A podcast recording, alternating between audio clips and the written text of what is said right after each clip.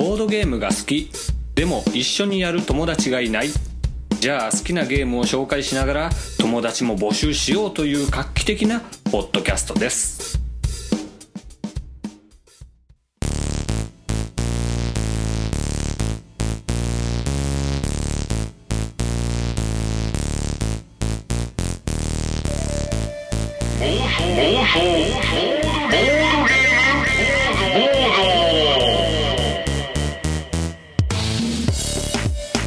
どうも、暴走ボードゲームボードでございます。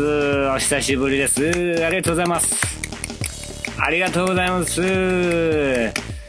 ー、改めまして暴走ボードゲームボードパーソナリティの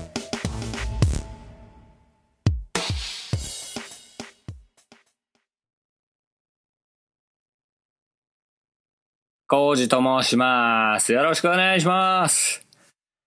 お願いします。いやいやいや、お久しぶりでございますね。あの、いや、忙しかったんですよ。なかなかね、更新できずにね。えー、まあまあ皆さんも、えー、別にそんなに待ってなかったよっていう感じかもしれないですけどもね。えー、私はね、早く更新したかったんですよ。えー、お久しぶりでございます。ということでですね、えー、ほんと疲れちゃったんですよ。忙しくてもうもうもう疲れちゃってなかなかゲームもできなかったんですけども、ちょろっとね、えー、まあゲームをすることができた話もね、えー、ちょっと最初にしとこうかなと思いますけれども、そうそうゲームといえばですよ、あのー、エスディージェー ね、えー、Spiel des Jahresですか。えー、ドイツ年間ゲーム大賞発表されましたね。えー、もういろんなところで発表ありましたので、もう皆さんご存知だと思いますが、なんと大賞花火ね、日本語のタイトルが、えー、ドイツ年間ゲーム大賞ということで、カードゲームということですごく意外でしたけどもね、えー、嬉しいなと思いましてね、えー、急いでちょっとね花火を買いに行きましたよ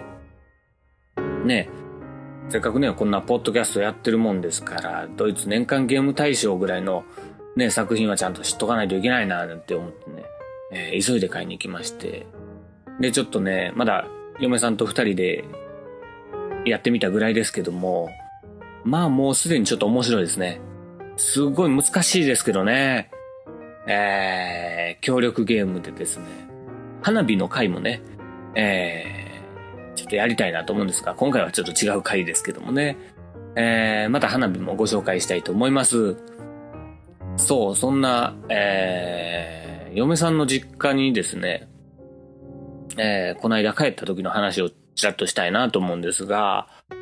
えー、っと、まあ、ちょっと休みが嫁さんと、まあ、会いまして、でちょっと嫁さんの方の実家にね、えー、帰ってたんですけども、で前帰った時もですね、何個かちょっとゲーム持って行って一緒にね、あの嫁さんの方のお父さんお母さんですね、えー、や嫁さんの兄弟、まあ、僕の義理の兄弟ですね、えー、とも、えー、遊んだりしてたんですけども、まあその流れからまた何か持ってきてくれるのかなっていうことも、えー、言ってもらってたので、まあちょっと軽く遊べそうなやつを持って帰りましてね、えー、そこでまあご飯食べた後にちょっと遊んだんですけど、それも非常に面白かったですね。えっと、あれですね。ドメモ、ね、えー、アレックス・ランドルフさんのね、えー、ゲームですね。ドメモ。すごく盛り上がりましたね。嫁さんの実家の方でね。あのー、ルールの説明がすごく簡単なのですぐゲームに入れるっていうのがやっぱいいですね。そのゲームにそんなに慣れてないというか、何回かゲームしてるんで慣れてるとは思うんですが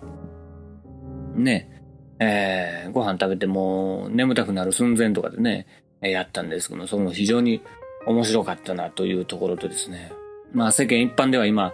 あのテレビでもねやってますけども、人狼がすごい流行ってるじゃないですかね。でちょっとその嫁さんの実家帰る前にですね、えー、数日前にちょっとこのポッドキャストもゲストで出たことのあるあの上村さんとね、えー、遊ぶ機会があったので、ちょっと上村さんと遊んだ時にそのワンナイト人狼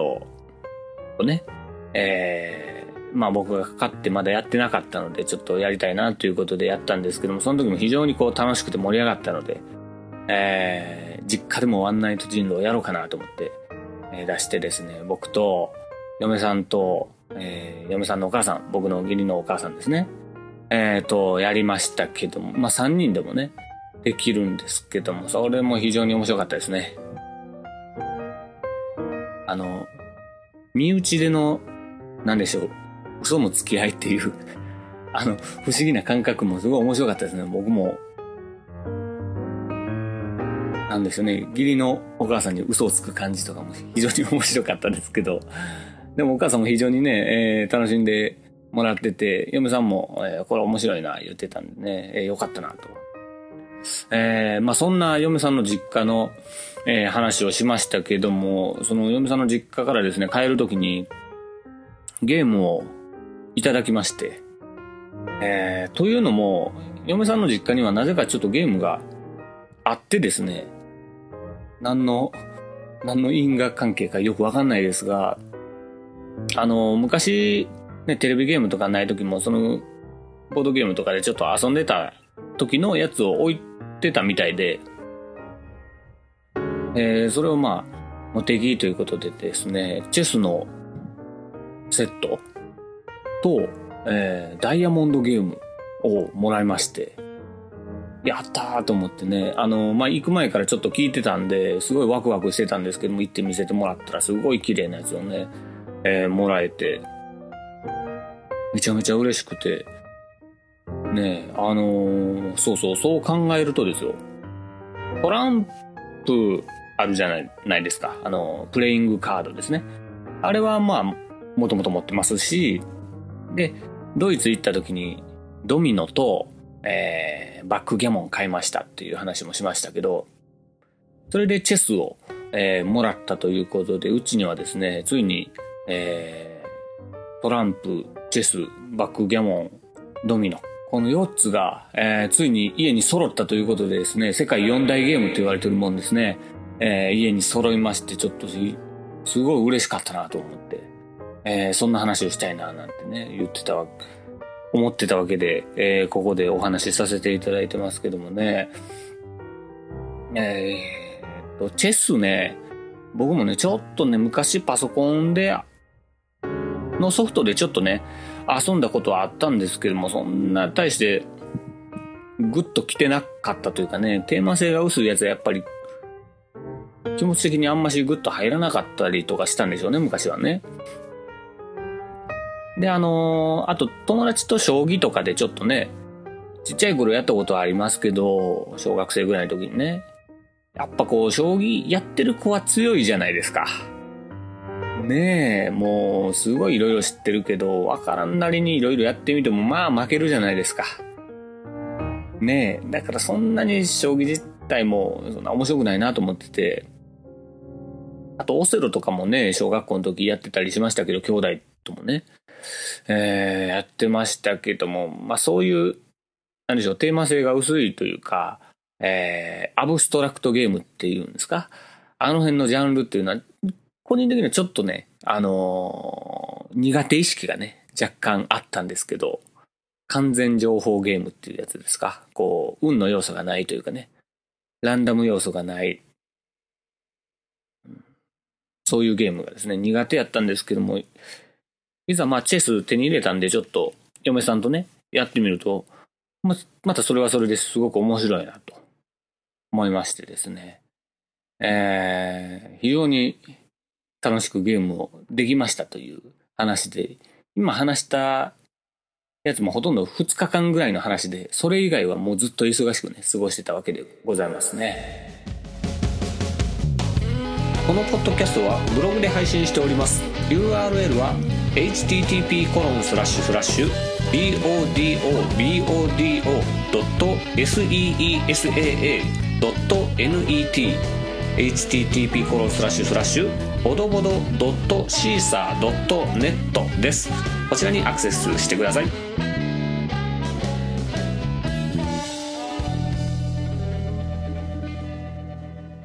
えー、まあそんな溜まってた話を、えー、したところで、えー、ぼちぼちゲームの話に行きましょうかね。えー、今回はそのドイツ年間ゲーム大賞花火ではなく、えー、このゲームの紹介したいと思いますね。酔いどれ猫のブルースでございますね。これは何ですか？現代はカッツェンジャマーブルースです。合ってますか？カッツェンジャマーブルースですよね。ね、これやこれ非常に面白いというね噂を聞いてて、いつぐらいですかね。えー、にかげつまえぐらいですかね、えー、ちょっと買いまして、でねちょろちょろっと、えー、まあこれも正直さんにん以上でやったことないんですけど、嫁さんとしかまだやってなくて、えー、でもこれはふたりからろくにんまでいけるということで、まあその流れで基礎情報も言っときますと、えっとこれ発売してるのはですね、えー、ニューゲームズオーダーさん、えー、日本のニューゲームズオーダーさんですね、えー、で発売されたのがにせんじゅうさんねん、今年ですね、えー、ただしこれもともと原版がありまして、もともとは、えー、せんきゅうひゃくきゅうじゅうはちねんドイツで、えー、発行されてますと、えー、いうことでございます。そして、えー、作者はライナー・クニチヤさんと、えー、いうことでございますね、えー、我々の暴走ボードゲームボード的にはクニピーと呼んだ方がねいいでしょうかね。まあ、クニピーの作品だと、えー、いうことで、プレイ人数はふたりからろくにんと、えー、いうことでございます。これ、これ非常に何でしょう、巷の噂が良くて、えー、やってみたいなと思っててですね、ついに手に入れたぞという感じやったんですけども、えー、これはですね、これはというよりクニピーの作品はですね、テーマ性が非常に薄いと。ゲームのシステムが出来上がってて、その後にテーマをつけるっていう流れがね、あるということを、えー、前に ピーティービー さんに、えー、お伺いしてまして。だからこう、クニチヤのゲームはテーマ性が薄いんだよ、みたいな話をね、聞かせてもらったことありますけども。そのね、テーマの文がまたあるんですよ。これぜひ読みたくてね、今回はこのタイトルにしたんですけどもね、えー、読んでみたいと思いますね。 It's showtime。 夜の猫がブルースをうなる。契約先を探す最高にクールな猫科のカルテット。オーディションではこいつらを手に入れようとマネージャーどもが高値を競う。でも結局のところ、ものを言うのはネズミ、ネズミ、ネズミ。はい、もう全く意味がわからないですね。ネズミ、ネズミ、ネズミって決まったみたいな感じでね、言ってますけども、一切決まっておりませんよ、国枝さん。えー、どういうことでしょうか。いやーね、It's show time みたいなね、その召喚はね、出てますけども。ゲームの内容は一切触れてないですからね。まあ、要はオーディションをやってるっていうことなんでしょうね。で、高値を競って、でも最終的にはネズミがいいとこ持っていきますよみたいなこと、わかんない。しかも最後なんでネズミネズミネズミってさんかい言ってるのかも一切わかりませんということでね、えー、非常にあこのこの説明文を書いてる人がもう酔いどれてるのかなという感じがしますよね。うーん、猫科のカルテットってね言われてもね、さあ猫言うてるからそうでしょうよと思ってね、犬科って今更言われてもね困りますから、まあねケチつけるのはこのくらいにしときましょうかということで、まあ最初の説明がねそんなことが、えー、書いてあるんですけども、このねゲームの説明が非常に口でするのは難しいだろうなと、えー、予想してるんですが、まあ、ざっと説明するとですよ、えっと、まあ、猫のカードでですね、いちからごまでで数字が書いてあるカードが、えー、あるんです。で、えー、そのいちからごをですね、えー、手札があるんですけども、その手札に同じ数字のカードをよんまい揃えて、えー、得点にできると、えー、そうやって得点を稼いでいくために、えー、毎回こう場札っていうのが出るんですけども、その場札をかけて、えー、競りをするわけですね。オークションをするんです。そのオークションも手札のその数字のカードを使うんですけどもね。なので、えー、揃えたいけどオークションで勝つためには出さないといけないっていうようなね、えー、ようなちょっとジレンマがある、国石屋ジレンマというところでしょうね。えー、いうことでね、えー、競りを行うカードゲームと、えー、いうことなんです。まあ、説明、ざっくりとした説明ですけど、説明はこれぐらいにしておきましょうと、えー、いうことでね、細かい説明はレビューサイトとか見ていただきたいなと思うんですが、えーそんなこんなでこう競りをしていくわけですね。で、競りをするゲームでふたりでできるっていうのは結構珍しいんですよね。オークションですからふたりで言い合いになってもね、お金要求持ってる方が勝つよっていう感じですけど、これはお金じゃなくその手札ですからね。えどこまでこの揃えるために置いてたよんまい揃えるために置いてたやつをオークションに回すかっていう、そのギリギリの瀬戸際を考えながら、えー、競りを行うっていうところも、まあ、二人でできるようになってる要因なのかなと、えー、いう感じがしますね。まあ、ゲームやってみたら、もう非常にやっぱ、やるたびにこう反省点が出るというかね、ああ、あの時、ああしとったらよかったな、みたいな感じの。ねえ、そういう反省ができるゲームは非常にいいなと。えー、いいゲームだなと思うんですけどもね。まあやりながらやっぱりブルースの必要はあるかねっていうね、えー、疑問はちょっと先で通れないかなと思いながら、これね、でも非常に、えー、気持ちがいいというかね、あのー、嬉しいのがですね、このいちからごまでの猫のカードがあるんですけども、そこに、えー、まあ猫が歌ってるんですよ。歌ってたり楽器を演奏してたりするんですが、そこに、えー、曲の歌詞がね書いてあるんですよ。えー、一個ちょっとパッと読んでみましょうかね。えー、緑の扉の向こう、古いピアノと甲高く歌う子みたいな歌詞が書いてあるんですよ。これがゲームに一切関係のないところがですね、僕はグッときますよね。いやー、フレーバーテキスト的なこういう演出が僕は大好きですから、いやー非常に面白いですね、これね。ただただルール説明は最初難しかったですね。えー、嫁さんに教えるのもちょっと難しかった気がしますが、あとですね、その得点カードが、えー、このゲームはネズミなんですけどもね、そのネズミのカードに書いてあるネズミの量が半端ないというところもね、あのー、注目していただきたいところですね。まあ、これはおそらくこう、マネージャー的な存在であるネズミ、サングラスかけたネズミがいるんですけどね。あの、うちピーの内村さんみたいな感じのサングラスをね、えー、かけてるんですが、まあ、そのネズミの量が多いんですわ。うわー書いてあるんでね、えー、ちょっとネズミが苦手な方には、えー、厳しいかなと。猫は好きだけどネズミはちょっとっていう方はね、猫って書いてあるからもう猫好きとしては買わずにいられないと思って買ったけど、最終的に取らなあかん得点はネズミやったっていうね。えー、これは猫ですかなんて言ったら、いいえネズミですみたいなもんですからね。えあんまし言ってることの意味がよくわかんないですけどもね、ねそんな酔いどれ猫のブルースですね。完全邪魔ブルースでございます。これまたぜひね、さんにん以上でちょっとやってみたいなと思いますね。結構さっくり終わるゲームなんで、えー、非常にやりやすいなと。そのルール説明だけちょっと上手くなれば、えー、僕もこう上手い説明が見つけられれば、えー、いろんな方とパッとやってみたいなと思える素晴らしいクニピーの作品でございます。酔いどれ猫のブルースでございました。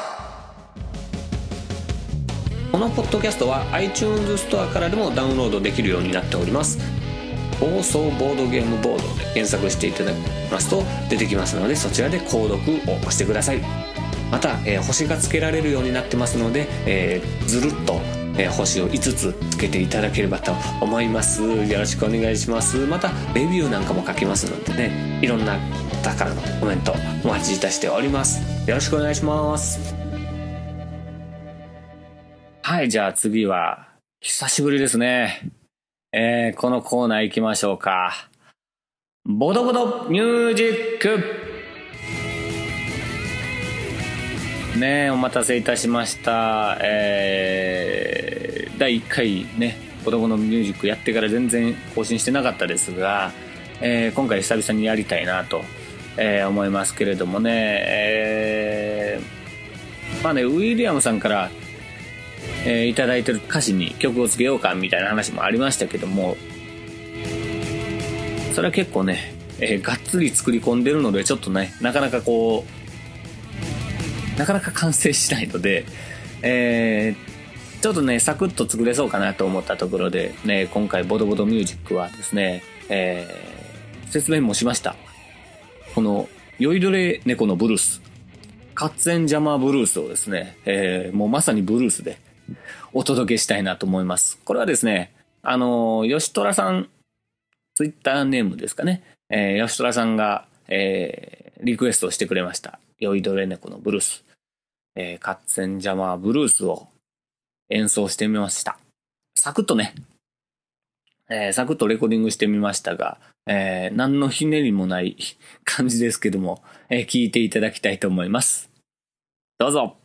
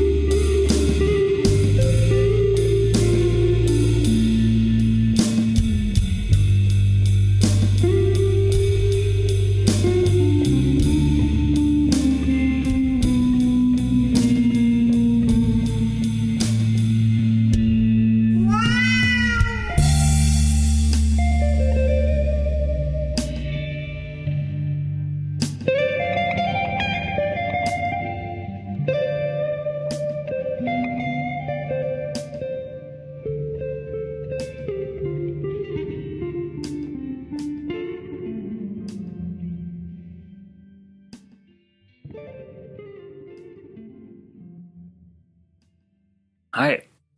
えー、聞いていただきました。カッツェンジャマーブルースでございました。ねえ、まあ、寄ってる感じをね、出したくてちょっとスローブルースにしてみましたよというところでですね。ねえ、あと、寄ってきてテンション上がるけど、最後ちょっと疲れちゃうみたいな雰囲気もえ出せたかなとは思いますけどもね。まあ、こんな感じでね、えー、ボドボドミュージック、えー、リクエストいただいたゲームや、えー、お題といいますかね、えー、テーマに沿って曲を作ってみようというコーナーでございますけども、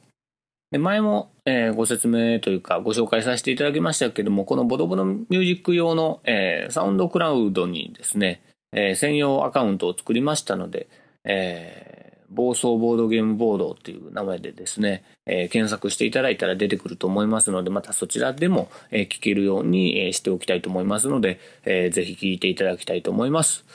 ということで、ボドボドミュージック今回は、酔いどれ猫のブルース、カッツェンジャマーブルースでした。暴走ボードゲームボードではツイッターの公式アカウントを持っております。アットマーク ビーオーエーアールディージーエーエムイービーオーユーディーオーユー ボードゲームボードです。ぜひフォローしてください。よろしくお願いします。また Facebook ページも用意しておりますので、こちらを見てぜひいいねを押していただければと思います。はい、えー、続きましてこのコーナーをさっくりやっときましょうかね。えー、COOZIのこれ俺だけ。はいね、今回はサクッといきたいと思いますね。えー、まあふたつちょっと言いたいことがあって、えー、ちょっと言っとこうかなと、えー、思いますね。まずちょっとね、えー気になる言葉があったので、それをちょっと紹介しておきたいというか、えー、皆さんにちょっと問いたい、えー、と思いますね。あの、ダダをこねるっていうじゃないですか。そのダダって何でしょうっていうね。どういうことって思ってダダで検索したらウルトラ怪獣が出てきますよね、まずね。えー、僕ウルトラマンそんな詳しくないですが、まあ、ダダはとりあえずさん種類の顔を持った怪人だと。で、いろんな超能力を使えるんだと、えー、いうものをこねてるという状態っていうのはね、えー、一体どういうことなのかというのね、あの、偉い人に問いただしてみたいですよ。ねえ、小いちじかんぐらいね。ダダをこねる。あのー、おもちゃ屋の前とかでね、これ欲しいみたいな感じのこうバタバタバタバタしてるダダをこねてる子っていうのは、あのバタバタしてるところにはもうダダがいるんでしょうね。で、ダダをこうこねこねこねこね、あのね、粘土みたいな感じでこねてるんでしょうね。いやいやいや、末恐ろしいですね、そいつらはね。ね、あんなあんなウルトラ怪獣をね、こねまくっておりますから、えー、将来楽しみだなと、えー、いう話でしたっけ？何でしたっけ？いや、ダダをこねるってどういうことと思ってね、えー、ダダを検索したらそんなん出てきましたよっていうお話をしたかったのと、あとはもう一つ、あのー、この間話した五感の話の続きみたいな感じですけども、えー、相撲の世界で、まあ、もちろん皆さんご存知の通り、朝青龍というね、えー、力士がいらっしゃいましたが、えー、朝青龍の本名を皆さん知ってますかっていう話で、まあ知ってる方はははーんという感じだと思いますが、まあご紹介しますとですね、朝青龍の本名、ドルゴルスレンギーンダグアドルジ。もう一回、もう一回言いましょうか。ドルゴルスレンギーンダグアドルジ。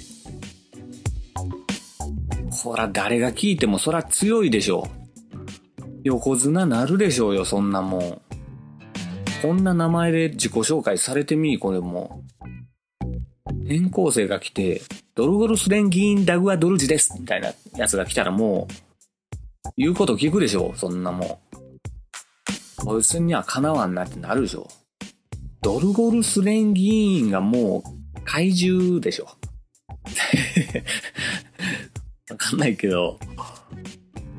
ねえ、モンスターハンターとかに出てくるんじゃないの？ドルゴルス連議員とダグアドルジ。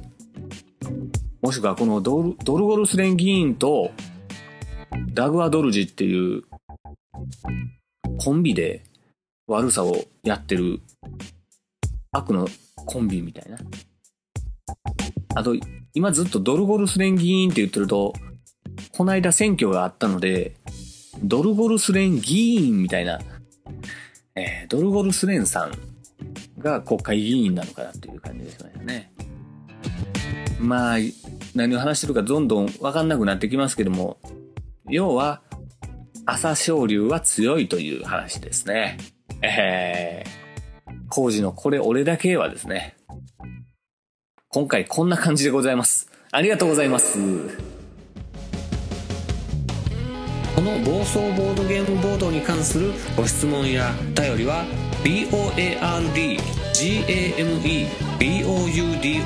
ド アットマーク ジーメール ドットコム ボードゲームボード アット ジーメール ドットコム こちらのアドレスにメールでいただいても結構でございます。えー、皆さんからのお便りお待ちいたしております。